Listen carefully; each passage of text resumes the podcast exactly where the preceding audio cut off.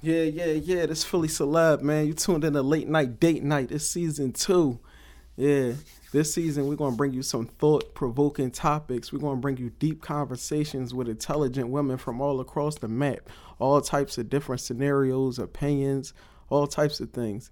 So tune in, listen, get your little notepad, write down some shit, cause you might be going through the same shit that we talking about. Headed to the top, but I lost a few homies. Some to a bullet and some to being phony. Niggas used to hate, now them same niggas Joe me. Shorty said she love me, baby girl, you don't know me. Stuck to the plan, now I'm getting bands. Band at the band at the band. Stuck to the plan, now I'm getting bands. Bands at the band at the band. Stuck to the plan, now I'm getting bands. Band at the band at the band. Stuck to the plan, now I'm getting bands band at the band at the band. So, in the group, you were telling me that uh, psychedelics saved your relationship. Yeah, yeah. I mean, I don't know. Like, it's. I think they've saved my. Well, I don't know if I would say saved my life. I would because that makes it sound like I was at some point suicidal. But um, they definitely uh, changed my life and definitely uh, I, I definitely went through some dark periods of like uh, not really knowing who I was and not really um, feeling like I was following the path that I wanted for myself in my life. Um, and so I, I feel like in a lot of ways, psychedelics have helped me um, kind of be more clear about what I want and how I define happiness. Um, but yeah, I mean, so my husband and I both had pretty traumatic childhoods, and um, coming into our relationship with each other. We had both kind of gotten out of some pretty bad relationships as well, and so um, we really just both wanted to be better people for each other. And uh, you know, we had kids, so I have three kids, and um, after having our three kids, we got to this point that it was like, wow, life is just not as enjoyable as we felt like it should be. And um, I think one of the interesting things uh, from growing up in such a like a hard environment when I was a kid is that like I didn't know how to be a family and like being around my kids made me uncomfortable because I didn't know how to um, interact with them and I think my husband kind of felt the same way and so uh, one of the interesting things I think that psychedelics do for you is they give you this sense of like um, you get to make your own rules and you get to decide what happiness means to you and you don't have to try to be anything or anybody for anyone as long as you're being a good person and you know like following your purpose and being authentic. So um, i think all of those things kind of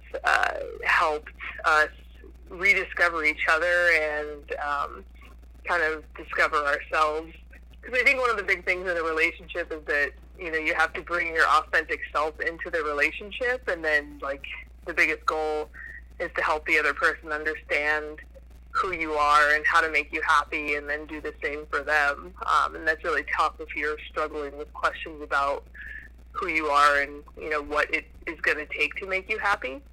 Um, so i think that you know with by using psychedelics and kind of answering some of those questions for myself and same for him it enabled us to be better people and to also articulate to each other, this is what I want, this is what I need, you know, this is what's important to me.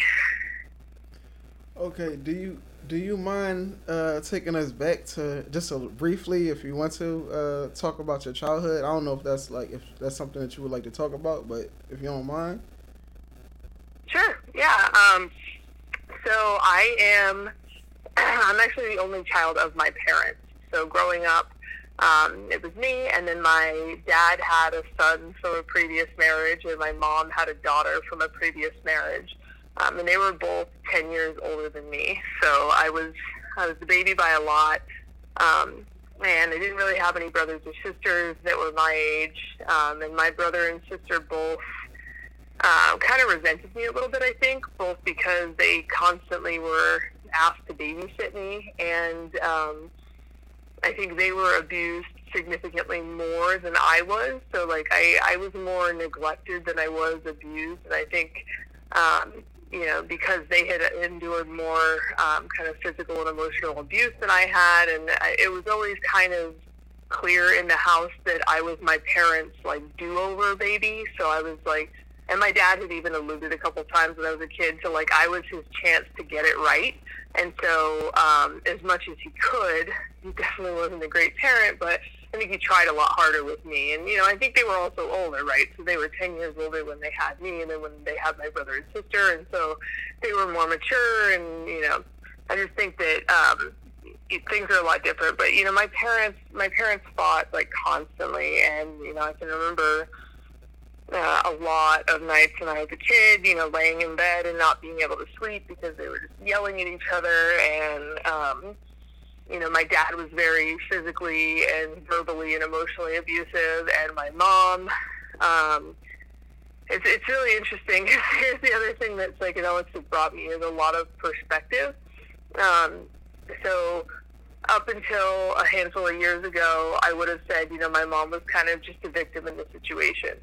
And um, you know, you know, I think a combination of having more maturity, having my own kids, and also kind of re-examining how I looked at things. Um, my mom did a lot of things to um, kind of emotionally, uh, like emasculate my dad and like emotionally. Um, I'm, I'm not sure what the best way to put it. I don't want to say antagonize because I mean, nobody should ever put their hands on somebody else, right? But yes. um, like my mom, my mom would encourage myself and my siblings to like make fun of my dad, and so like she would pick on him, and it's strange because you know like because he was more physically abusive and more verbally abusive. I always looked at it as just like she was a victim in a really shitty situation, but the more I look at it, the more I'm like, you know, she was a little bit abusive to him in her own ways, and that you know she um, so one of the things that uh, really sticks out to me is like she would encourage us to make chicken noises anytime he wore shorts because she always used to tell him that like he had chicken legs. And so, I mean, it seems like a stupid small thing, but I can only imagine, you know, trying to empathize with him what it's like to live in a house full of people that disrespect you and that you know kind of like pick pick on you and um, yeah. So I think you know I just think it was a really toxic relationship between both of them. Um, and so they both worked full time, and I was left home alone quite a bit. So once my brother and sister left the house, my sister left when I was like six, my brother left when I was seven. Um, so from like seven years on, seven years old on, I would be home alone, you know, after school to pretty late at night, six or seven at night, and then all summer.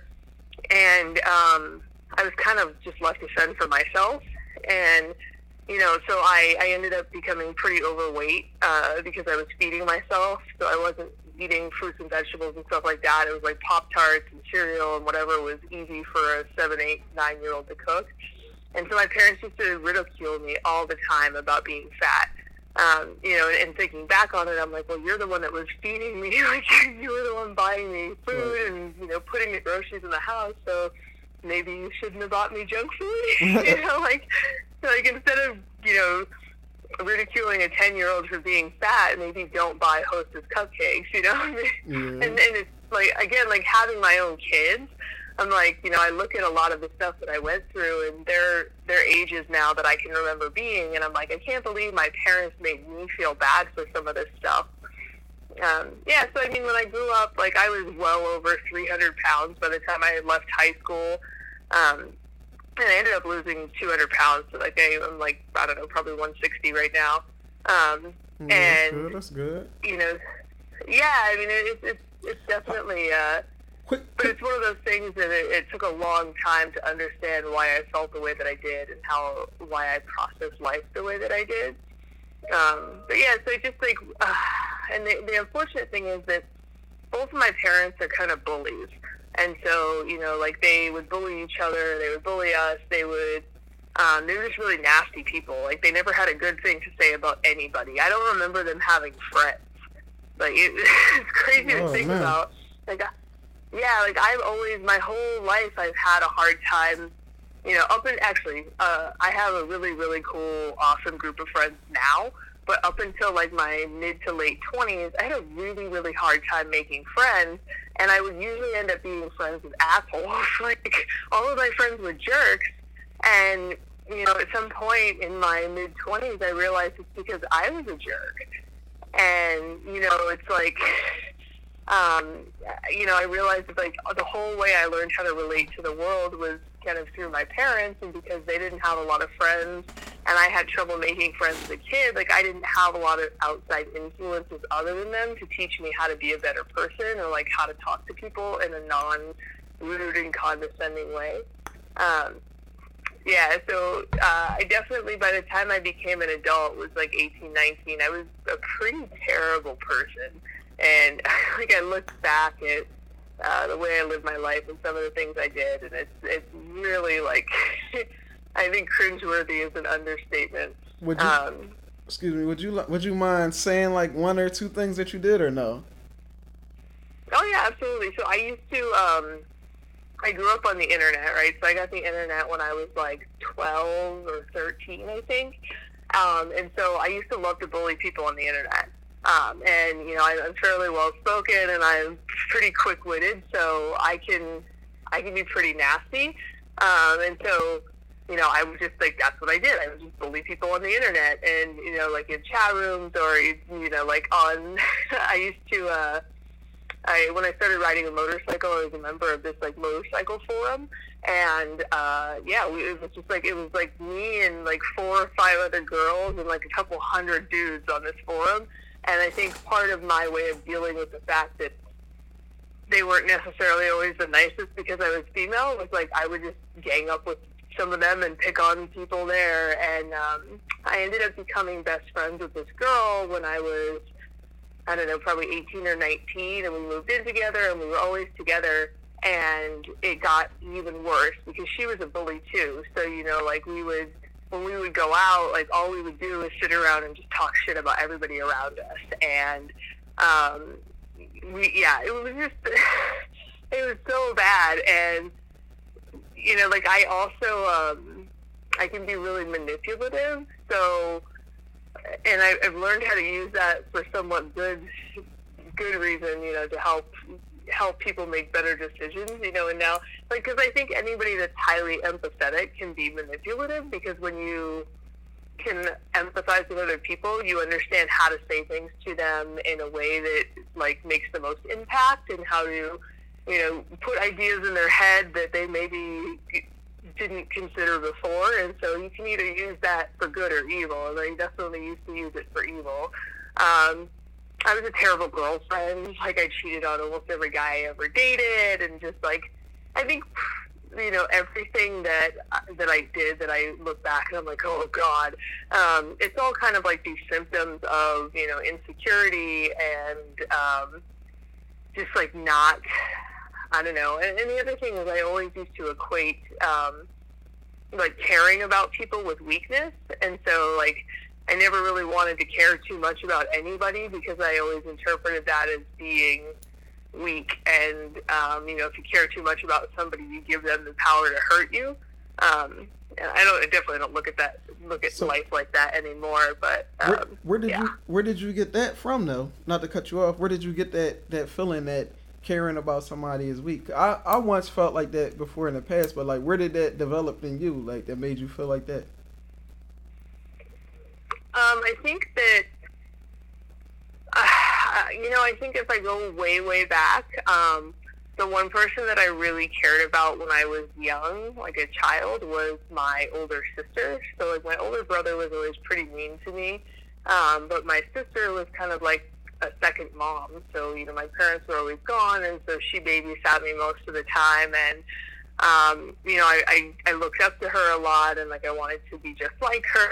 And, um, she, like, there's a, a huge backstory here, but she ended up leaving when I was, like, six or seven. Like, she was a very uh, kind of rebellious teenager, and, um, and she moved out, and, she more or less just kind of disappeared for a couple years and like went from basically being my second mom to like never coming around and you know like never really having a whole lot to do with us and so and then like no i understand better now why you know there's a whole bunch of stuff that happened uh, between her and my parents and um but i think you know from a pretty young age i was like the only person i really cared about like just kind of deserted me.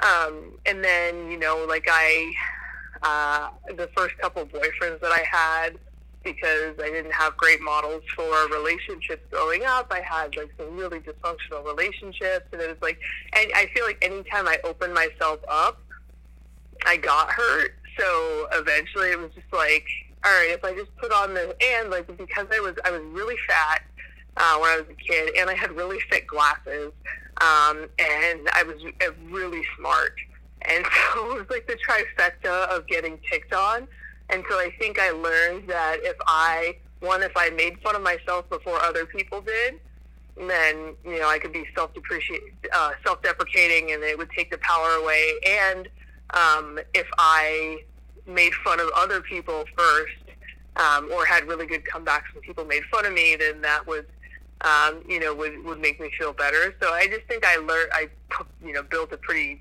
thick shell around me and was like, I'm not going to let anybody in. I'm not going to care because, like, it, it doesn't get me anywhere. It just ends up getting me hurt. Okay. And like, how long in life? When did you move past that? Like, about how old were you when you moved past that and figured that you'll let somebody in? Um, I think it was kind of a process. So uh, I was, let's see here, when I was about 24 24. Yeah, I was 24. Um, so I, I grew up mostly in New Hampshire. Um, and I was living in New Hampshire and I was 24 and I was living with my, the friend I was talking about that was also super toxic. And, uh, I just kind of like, this is going to sound like the dumbest thing, but I'm not even kidding when I say this. Um, so I was driving home from my sister's house, which is a couple miles from uh, from my house, and um, somehow I don't listen to country ever.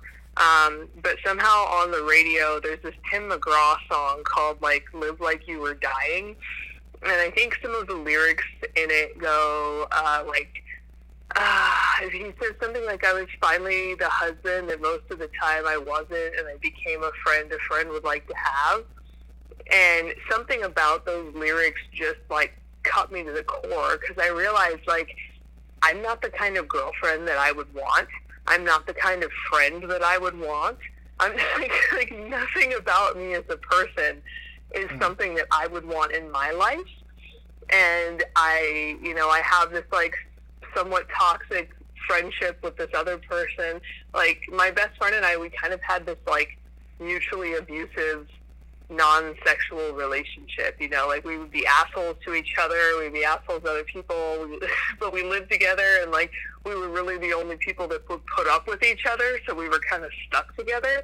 Um, and just like everything, it, it was like all at once. It just hit me. Like I am a really shitty person and I think that happened when I was about like 23 or 24. So uh, it was 23. And then um, I decided that I needed to just get out of New Hampshire. That like I was living, like I was living around a bunch of people that never aspired to be more than they were.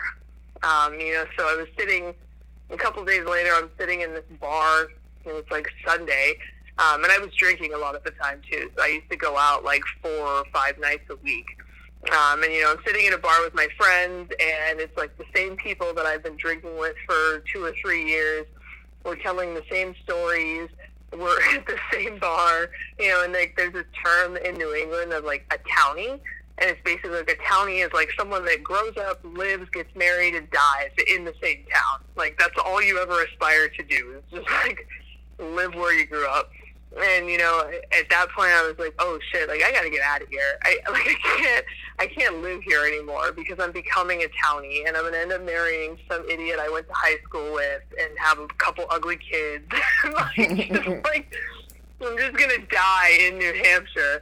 Um and so i literally like applied to a whole bunch of jobs in california uh, with my company that I worked for, got one and moved all in the matter of like two weeks. And I had never even been to California, didn't really know much about California. So it was just like the company was going to pay for me to move. And it was like, all right, this is what I'm doing. Like, I'm going to get the hell out of here. and so I think like that whole kind of that all happened over the course of a couple months, and I made this decision of like when I get to California, nobody knows me. I don't have any history here. Uh, you know, I, I'm away from this friend. I don't have a boyfriend. I am going to be a better person. And I ended up meeting my husband uh, just a couple months after I moved to California. And uh, I, I fell so in love with him so fast that I think that also helped a lot too, because I was like, all I wanted to do from really early on in our relationship was be a better person for him. And um, as, as silly as it sounds, like he was the first guy I ever wanted to be less crazy for. Like, uh, like uh, his house was between my work and my house. Um, that was like off a side street, and there was this like we used to text all day every day. So like from the day we went on our first date till now, and we're actually like a couple days away from our 10th anniversary. Um, oh, congratulations! And we would, thanks. Yeah, we would text like all day, every day. And there was one day that like I just didn't hear from him. It was probably like two or three months into our relationship, and er, not even actually. I think it was like maybe six weeks into our relationship. I just didn't hear from him, and it was like drove me nuts all day. And I was like trying not to text him too much because I was like, you know, don't be thirsty, don't be crazy. Like maybe he's busy. But then, you know, this little voice in the back of my head is like, maybe there's a chick in his house. You know, maybe he's with his ex-girlfriend. Maybe, you know, and so I got in my car and I'm like, all right, I'm driving home. I'm going to drive by his house. Like, I'm going to drive down a street that if I turn two streets over, I could get, drive by his house. And I took a deep breath and I was like, don't do this. Like, don't be crazy. Don't be jealous. Don't be, like, for once in your life, like, take a deep breath. And I didn't drive by his house. And when I got to my house, I was like, oh shit, I am so in love with this dude that I am actively trying not to be crazy. Like, like, like how I knew I was sprung. I was like, oh no. Um, but yeah, like, and same with him. Like, we both, he, he also was not the best person when he was younger. And so I think from the moment we met each other, we both were just like, I'm to be a better person for you. Like, I just want to be better for you. Um, and it's been this continual, like, 10 year process of us just holding each other accountable and talking and, you know, trying to recalibrate because we both have just, like, very shitty families and very shitty role models and hang hung out with shitty friends and um, yeah, so there was like it's been kind of ten years of trying to build a moral compass of like, you know, this this is the kind of person I want to be. So, how long after dating did y'all get married? Um, so we got married a little over a year into dating. Um, so we, and actually it's funny, when we first started seeing each other, it was supposed to be a booty call. So it was like, we met on um, and not even kidding. We met on OkCupid, um, and on paper, if you had asked me to make a list of like all of the things I didn't want in someone that I was going to date, he would have hit like 90% of those things. And I think vice versa. You know, like I'm a very strong personality. I'm a really ambitious person, and he had always kind of dated like more um, like submissive females and like just like and like we're intellectually, I would guess that our IQs are probably within a couple points of each other. Like we're just very equally matched, and um, neither of us had really ever dated someone else that was like that. I think we both, prior to meeting each other, had preferred to be in relationships with people that were maybe a little bit lower than us. Um, you know, I mean, it's a shitty thing to say, but it's true. Um, and so, like, when we first met, it was like, all right, I think you're cute. You think I'm cute. We're not really that compatible, you know, so this could just be a booty call. But then our first date, um, we went out to lunch together and went back to my house and we ended up standing on my back porch for like four and a half hours just talking and like talking about our childhoods and our parents and our families and like and that is not something that either of us had ever done before. Like i don't i didn't open up very easily to people and he definitely didn't. Um and it was just like we had such similar childhood like very similar dads very similar moms like kind of very similar family dynamics and it was just like oh crap but still, we were like, yeah, but like other than that, we're really not compatible. So I think for like a handful of weeks, we just kind of hooked up, and then uh, probably a month in, a little over a month in, I texted him and I was like, mm, we should probably stop doing what we're doing because I'm definitely catching feelings and like I don't want to go crazy on you and I know you're not looking for anything serious and so like we should just like agree to part ways amicably. And he was like, no, I'm actually pretty into you too, so we should just date. Um, so that's, that's kind of how that happened. And we actually like we knew we were going to get married, and the only reason we waited as long as we did is his sister was engaged and was like doing the whole long drawn out process of like engagement of like a wedding a year later and everything and we didn't want to like jump in front of her and get married so we waited until after her wedding um which was like i think so we started dating in like august or september and then her wedding was like the next may and then we got married like that september i think um so it was almost exactly a year into like officially dating. Okay, okay. So how how did y'all get introduced into psychedelics?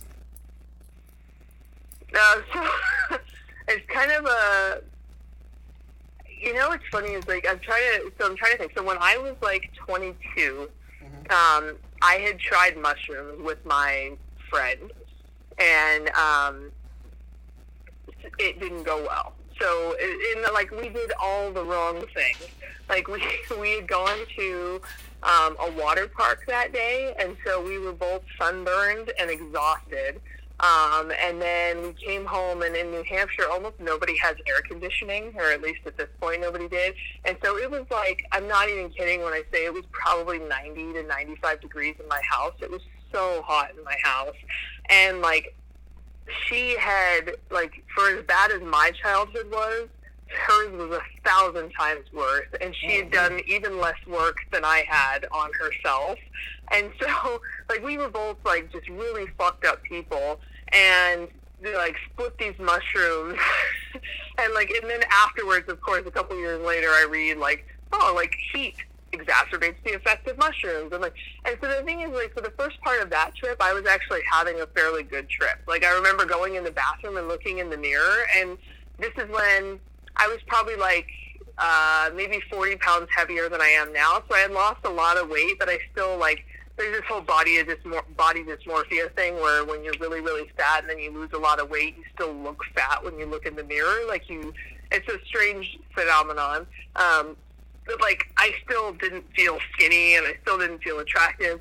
And I went in the bathroom and looked in the mirror and I was like, oh my god, I am so pretty. And so I called her and I called her and then I was like, hey, get in here. And she comes she comes in the bathroom. And I'm like, look at the mirror. I was like, we are so pretty. Like, can you believe how pretty we are? And, like, and so it was like it was a fairly good trip from the beginning and then she started to kind of spiral.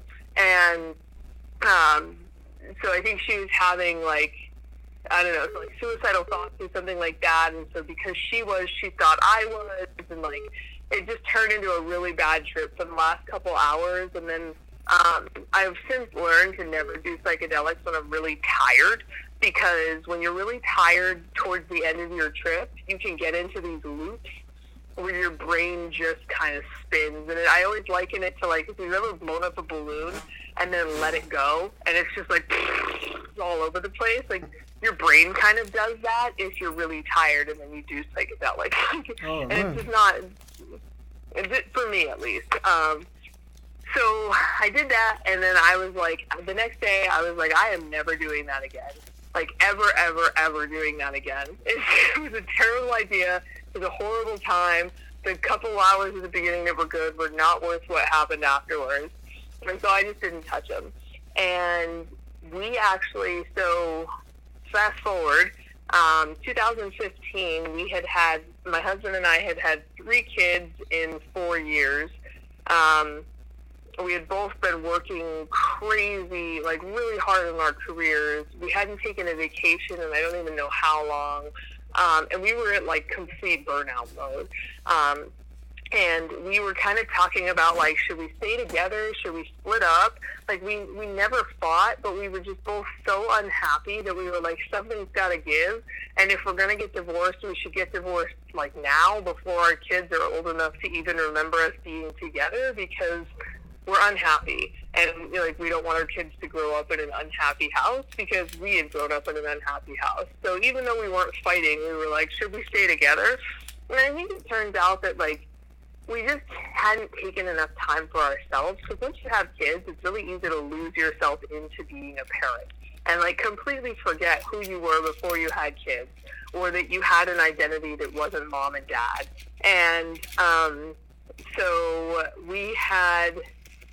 Uh, so it's kind of a, a detailed story, but so uh, we were laying in bed one night, and there was this documentary about EDC, the music festival, on Netflix, and we watched it and I was like, oh my God, we need to go there. like, like, we need to find a babysitter for the kids.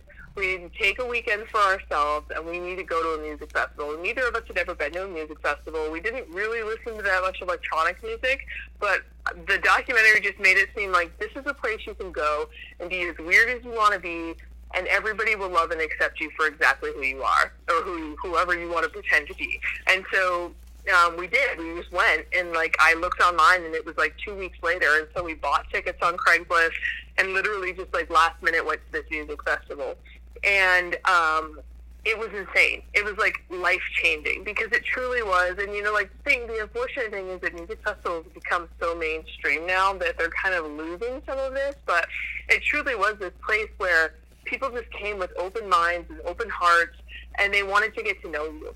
And like, um, you know, at this point, like neither of us had ever done MDMA.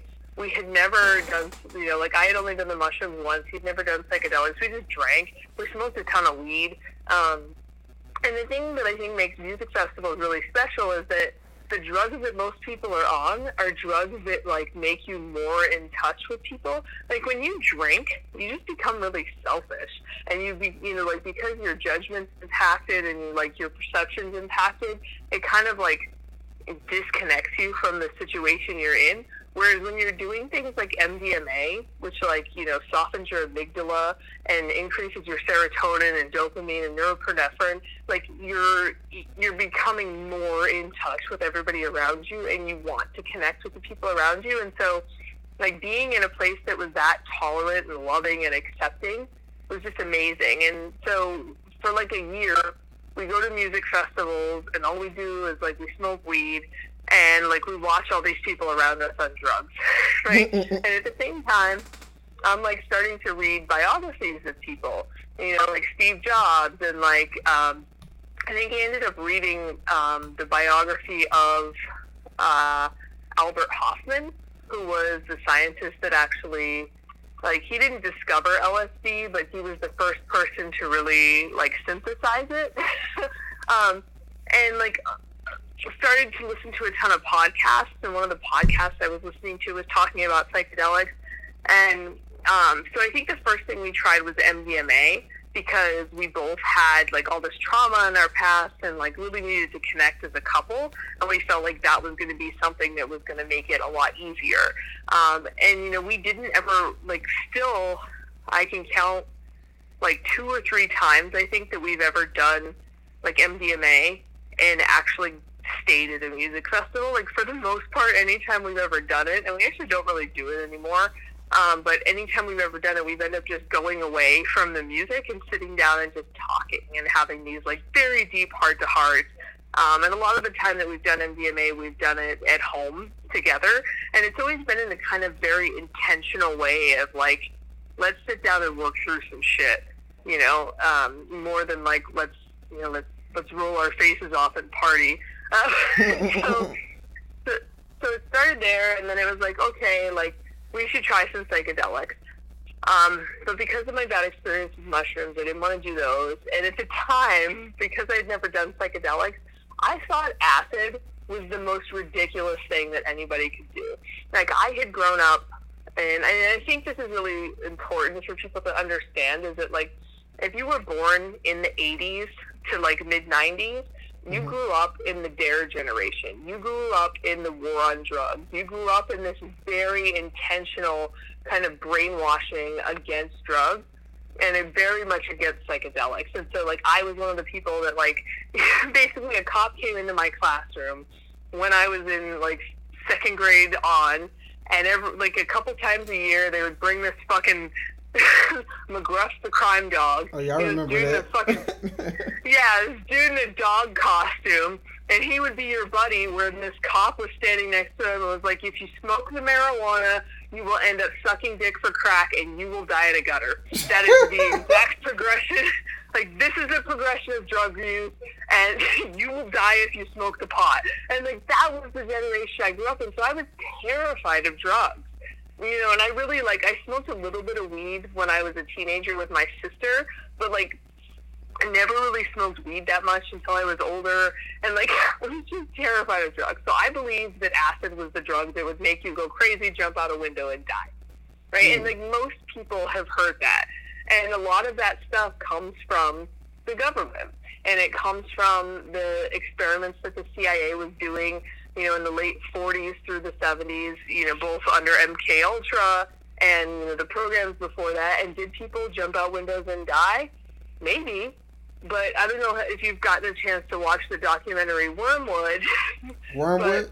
it, yeah, so there's this documentary on Netflix called Wormwood, and it's about that story and about why people believe that acid will make you jump out of a window and die. And it turns out that what happened is um, I think this is in the early 50s. Um, the CIA was experimenting with LSD, and they would dose people unknowingly, and they would dose them like with a hundred hits. So mm. we're not talking about like a couple. We're talking about massive doses of LSD, and they thought it would be like either a truth serum or a mind control drug. And what ended up happening is they gave it to this scientist that worked at Fort Detrick, which is where they were doing a lot of experiments with like chemical weapons. And he ended up having this like crisis of conscience where he was like, holy shit, we are doing with chemical weapons is wrong. And we're using chemical weapons in Korea and we're lying about it. And he just had this like complete existential crisis. And so what ended up happening is they actually ended up throwing him out a window in New York and then oh, basically man. making it look like he committed suicide. Um, and so, like, that's kind of where that comes from. And it took this, this poor family, it took them like 15 years to have all of the truth about what actually happened to come out. So, like, in the 70s, they got some of it out. But like it took them years and years and years to get the government to admit that like he didn't go on an acid trip and jump out a window. Like they murdered him because doing acid made him have a crisis of conscience about all of the chemical weapons he had been working on at Fort Detrick.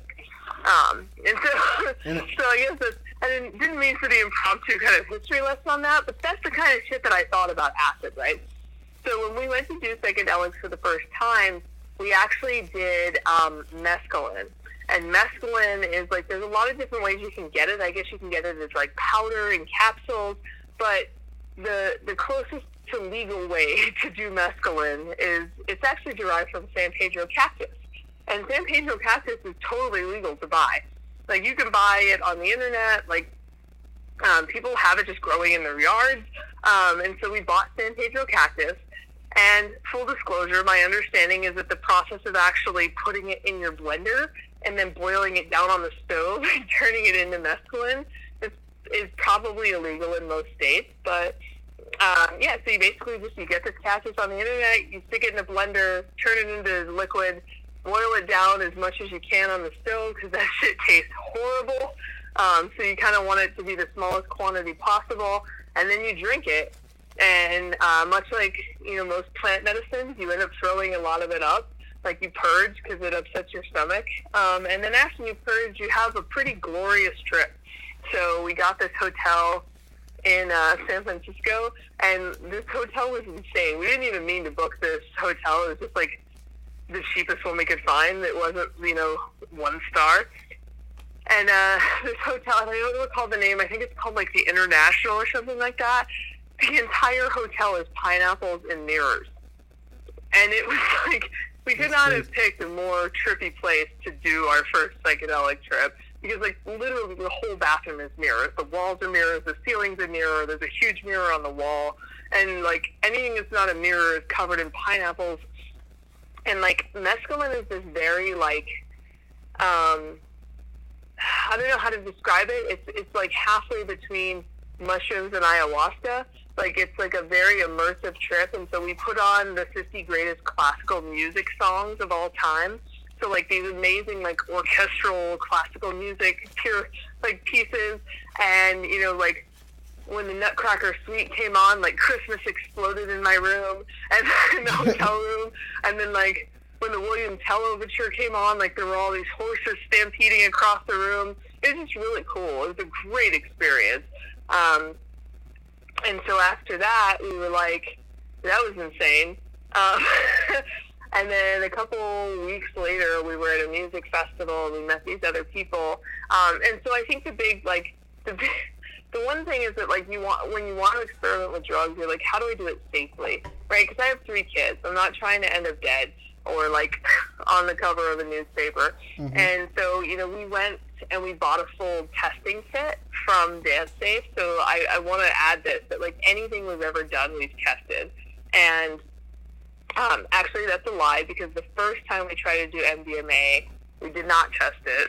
And even though we got it from somebody that we trusted, it ended up being God fucking knows what. I don't know if it was meth or bath salts. I have no idea but we were fucked up. Like it, it. Luckily, neither of us had such a bad reaction because we only did a little bit of it, and neither of us had such a bad reaction that we had to like get medical attention. But we felt like absolute shit the next day. And how was the trip? Not the to cut you. I'm sorry. How was that trip? That? Not to cut you off. That that trip that you said you wasn't sure what it was, even though you got it from somebody that you trusted. Like, how was that trip? That yeah, bad? it was it was horrible. So um, we thought we were getting Molly. Mm-hmm. Um, I'm pretty sure after doing a decent amount of research, what we got was either SAS, which is like basically, I, I mean, I my I'm not a chemist, but my understanding is it's like a synthetic version of Molly that's like very dirty, and it's typically cut with a lot of lot of methamphetamine. And so, uh, pretty sure that's what we got because I just got like kind of a rush of energy, but then crashed and my husband and I had given him more than I had taken because um, he's bigger than me, uh, and he same thing, kind of was wired all night. I crashed. He had to basically carry me back to our tent so that I could sleep. Um, he, on the other hand, because I'd given him more, was like wired all night long. He got horrible lockjaw, um, like horrible like spins and like it was just awful. And so when I woke up the next morning, he was staring at me like a crazy person.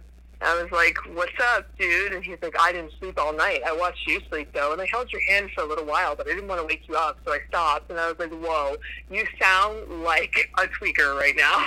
you sound absolutely insane. You're talking 100 miles an hour."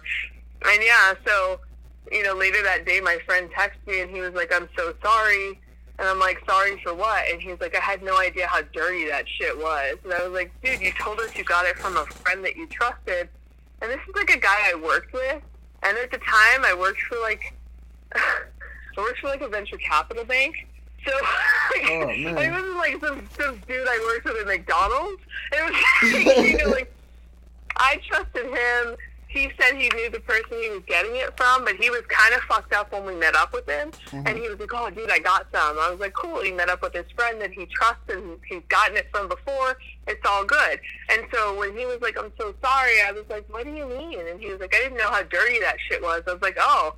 I like I had no frame of reference right? So I was like, okay, like, why would your friend give us dirty Molly? And he was like, oh, I didn't get it from my friend. I bought it from some dude I met at the beer garden at the festival because this is at Coachella. Oh, man. I was like, I was like, bro, you didn't tell me that, and you put my life at risk, and you put my husband's life at risk. And that's really fucked up because my husband doesn't even really know you. Like I know you, and we, the dude and I had been really good friends. He was like one of my best friends at work, and like it just, it actually kind of ruined our relationship because I was so salty about him, like putting me at risk like that. Because the thing is, is that like I knew about Dance Safe, I knew about Bunk Police, I knew that like at any festival you could go to, there's ways of finding testing kits and testing your shit before you do it. And stupidly, I just trusted this guy. So after that, I was like, you know what? I'm just gonna buy a testing kit. They're like 60 to 120 bucks, depending on how robust of a testing kit you need and like how much shit you want to be able to test with them.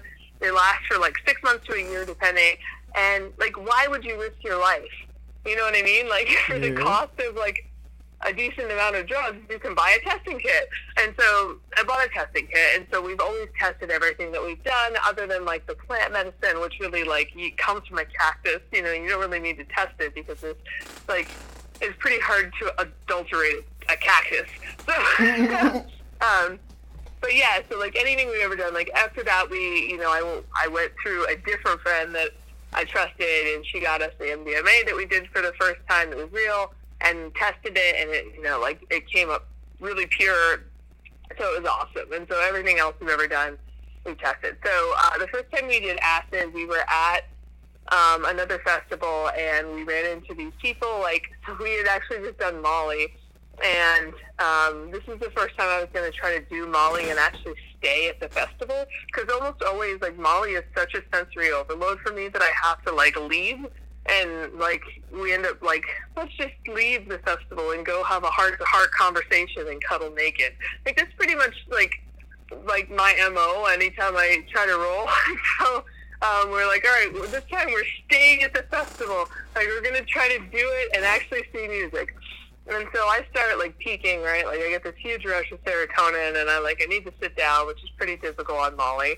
And so I go sit down next to this girl, and she's like peaking and coming up pretty hard on acid. And I was like, oh, cool, like we can be peaking buddies and like touch each other's hair, right?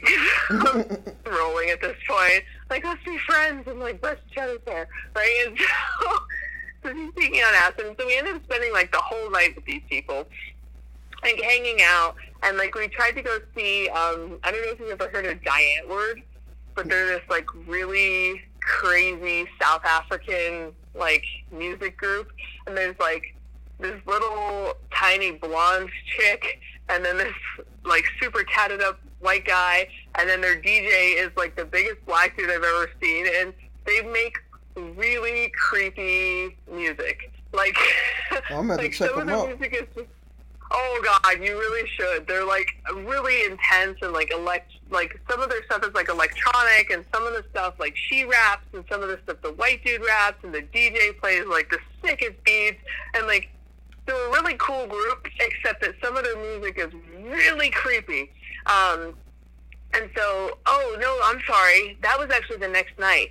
So, so we hang out with these people. Did We hang out with these people all day and like have a great time with them and we go back to our hotel room, and um, we had told them we were like, yeah, you know, like we've we've been wanting to try acid, but like we're really scared and and like really nervous. And they were like oh well we have more. So like we've been wanting to do molly but it's really hard to find clean molly where we're from. And we were like well how about a trade these and like we have really good molly that we've tested and it's clean and like we can test the acid and like tell you for sure. I mean, you're doing it, so obviously it's not going to kill us, but you know, just to be safe. And so like we tested the stuff that we had in front of them, and then tested their stuff. It was pure. And so like we were like, hey, let's trade. We'll give you some Molly and give us some acid. Um, so we traded. And so the next night we do acid, and we decide to go see Die Antwoord. Not the best idea because that shit's creepy as hell. Um, and so and acid, as much as MDMA is kind of sensory overload, it's sensory overload, but like the way MDMA works, right, is that it softens your amygdala, which effectively kills your fight or flight response. So it's very, like, you're not afraid of anything on MDMA, which is what makes it such a powerful drug because, like, if you're talking about like in a therapeutic setting, like it was originally used in the 80s in family therapy and like PTSD therapy because if you aren't afraid of anything, you can talk openly and honestly about your feelings, and you don't feel any shame. And that's what makes it so powerful. And it's one of the things I love about MDMA is that I've used it to have basically like at home therapy sessions with my husband where we can talk about everything, you know, anything that's been bothering us, anything that like we've been afraid to tell each other, anything that like you know, is like a, a horrible memory from our past that we felt shame over that we really wanted to share with each other but weren't sure how. And so we've been able to have the most insane, like, cathartic therapeutic sessions on MDMA, right?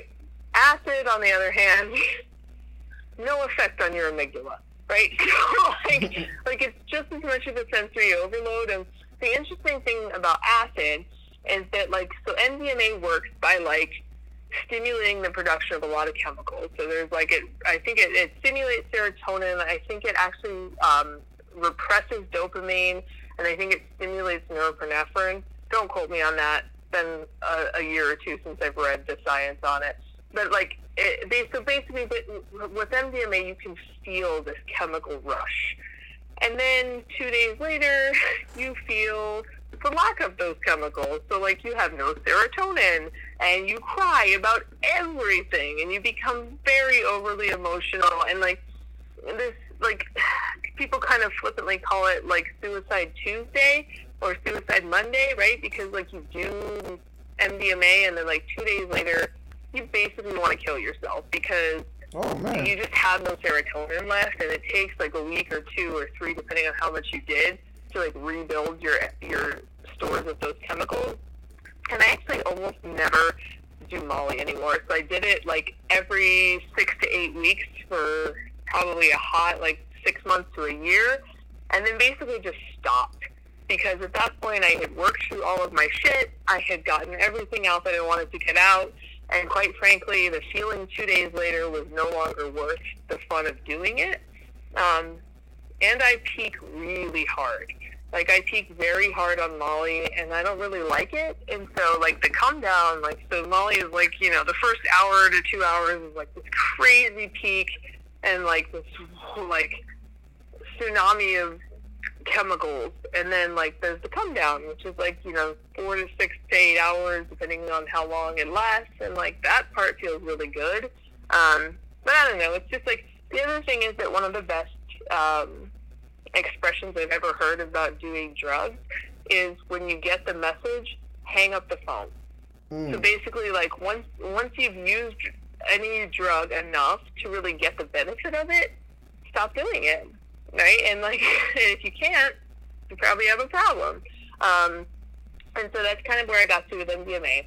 So we do this acid, and it's like crazy sensory overload but like your amygdala is still fully functioning. So it's definitely possible to get scared or nervous or like skittish on acid.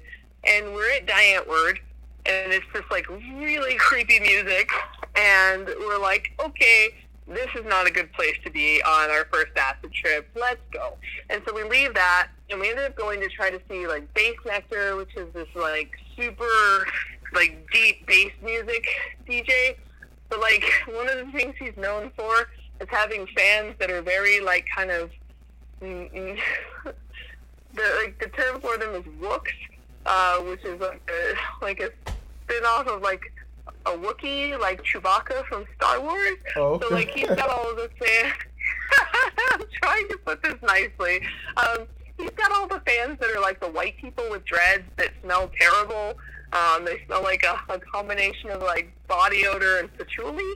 Um, and so one of the things that I find really interesting about acid is that the way acid works is that when you do so like my first degree in college was for psychology, right? And so like I really get into like the neuroscience behind a lot of um, drugs because that's what's really interesting to me. Mm-hmm. And so like if you look at the brain scan of somebody on acid, like you have all these different regions of your brain that are responsible for things, right? So you have like your language center and you have like your you know your emotion center and your like your visual cortex and like your amygdala, which is like what produces fight or flight. Um, and then you're like um, yeah, so there's all these different things, right? Um, your pineal gland, which is like uh, what people typically refer to as your third eye, and it's kind of like principally responsible for like intuition, mm-hmm. um, right, and things like that.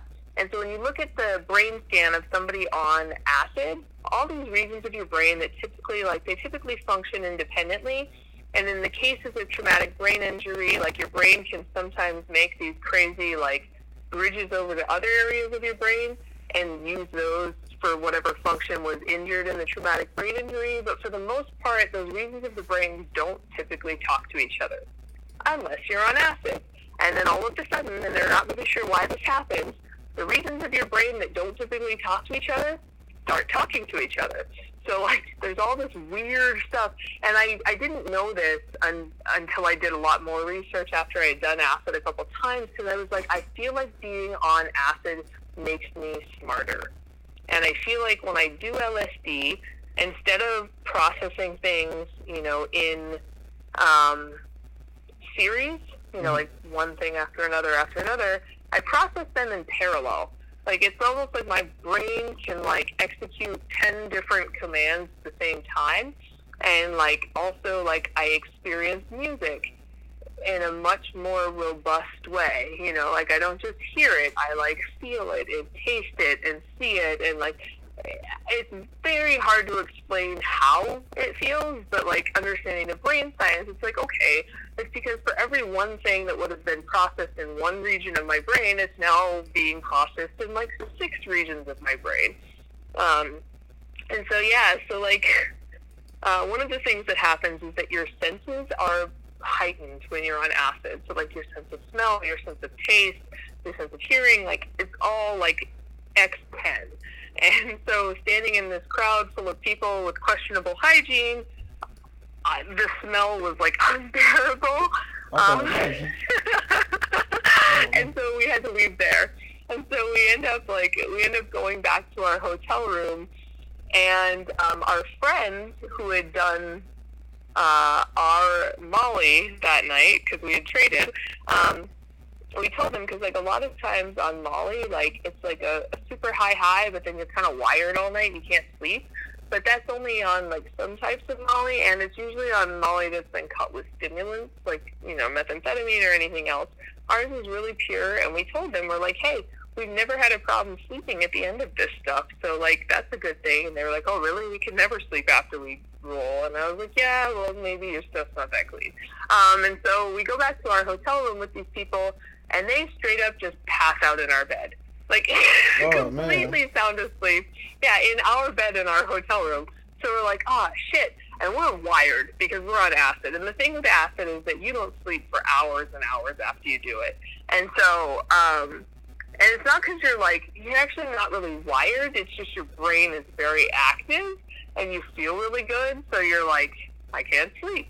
Uh, and so we couldn't sleep. So we were like, oh, uh, we should definitely turn the lights off for them so that they can sleep. So we were like, and, and like we both were like, we want to get really comfy. And so we we put on cat onesies. Like we had these onesies that were cats. Um, and so we both put on our. you know, this is where shit gets weird. Okay, like time out, full disclosure, shit starts getting weird like right now.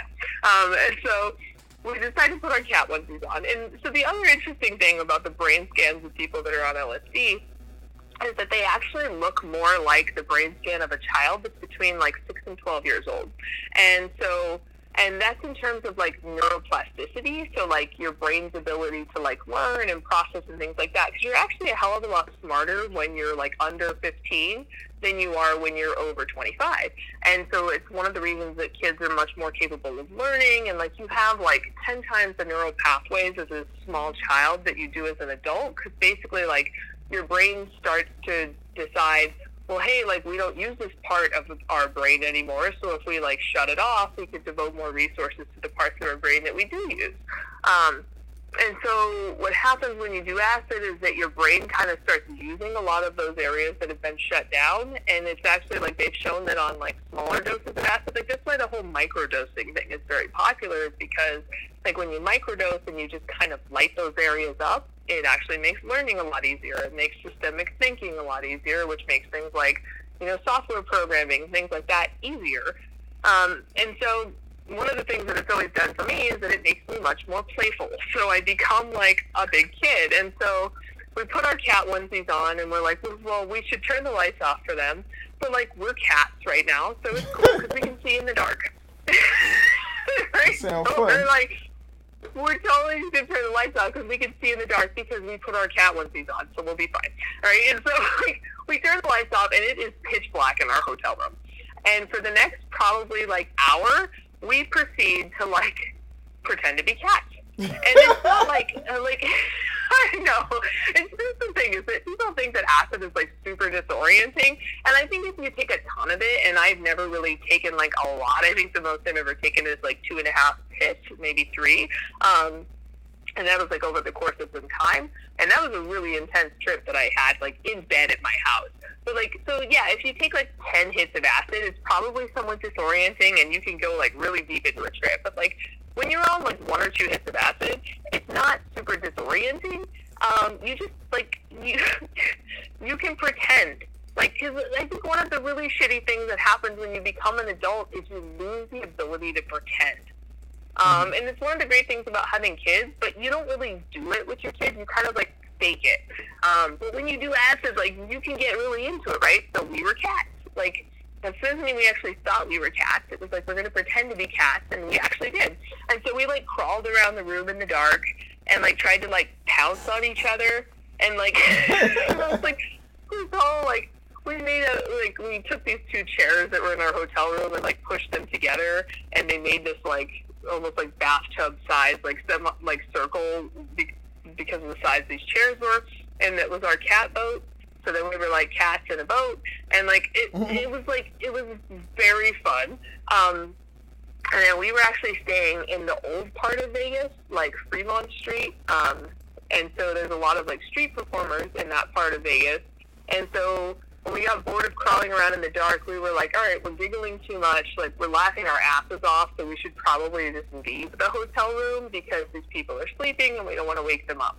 And so we just kind of wander out to Fremont Street in our cat onesies, and you know we're like out like talking to street performers, and people are looking at us like we're insane because we're dressed like cats, and and so we just spend hours like wandering around having fun, and then eventually we go back to our room and like pass out on the floor because like they're sleeping in our bed, right?